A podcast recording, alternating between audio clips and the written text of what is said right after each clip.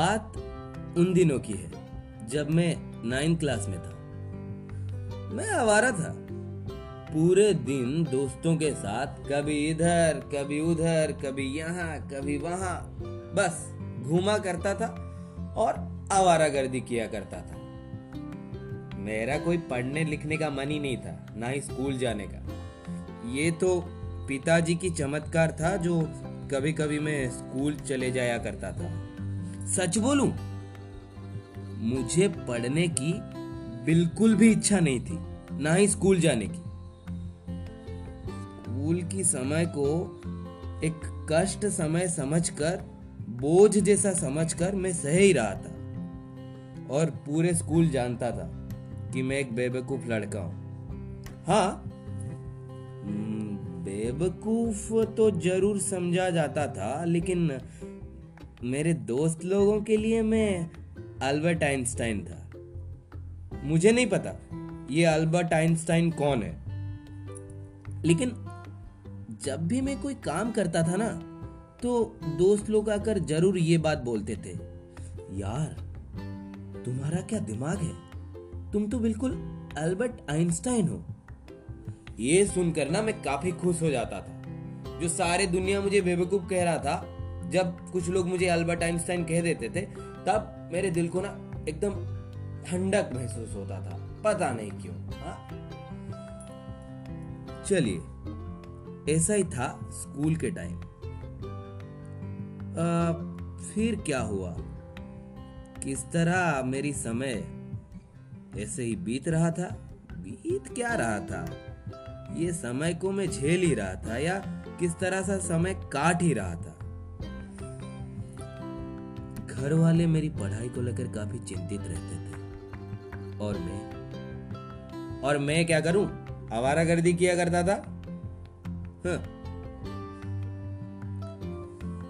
एक दिन की बात है, मैं स्कूल के लिए निकल ही रहा था। मेरे घर के सामने एक लड़की गई। मुझे उस दिन स्कूल जाने की कोई दिल ही नहीं था। पता नहीं बाबूजी कुछ बोले, तो फिर मैं स्कूल के लिए निकल रहा था। तो अचानक मेरी नजर एक पांच फीट लंबी पतली सी लड़की जो स्कूल ड्रेस में थी, उस पे जाकर पड़ी।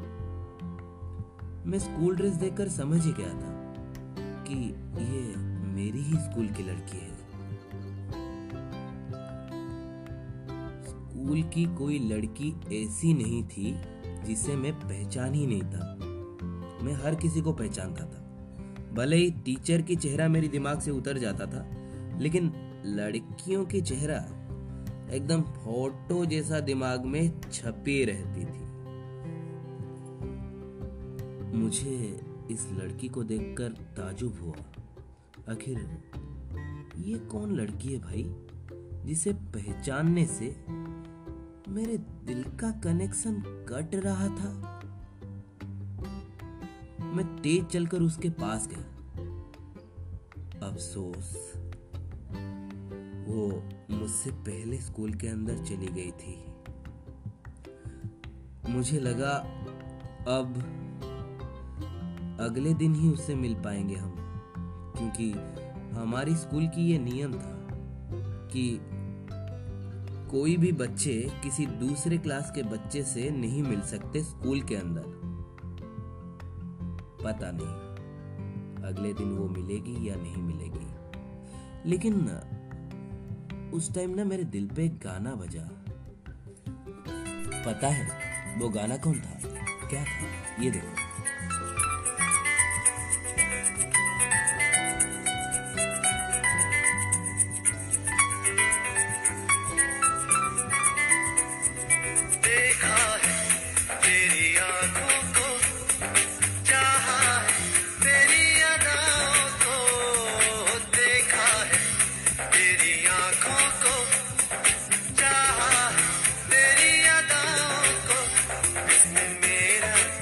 Ooh.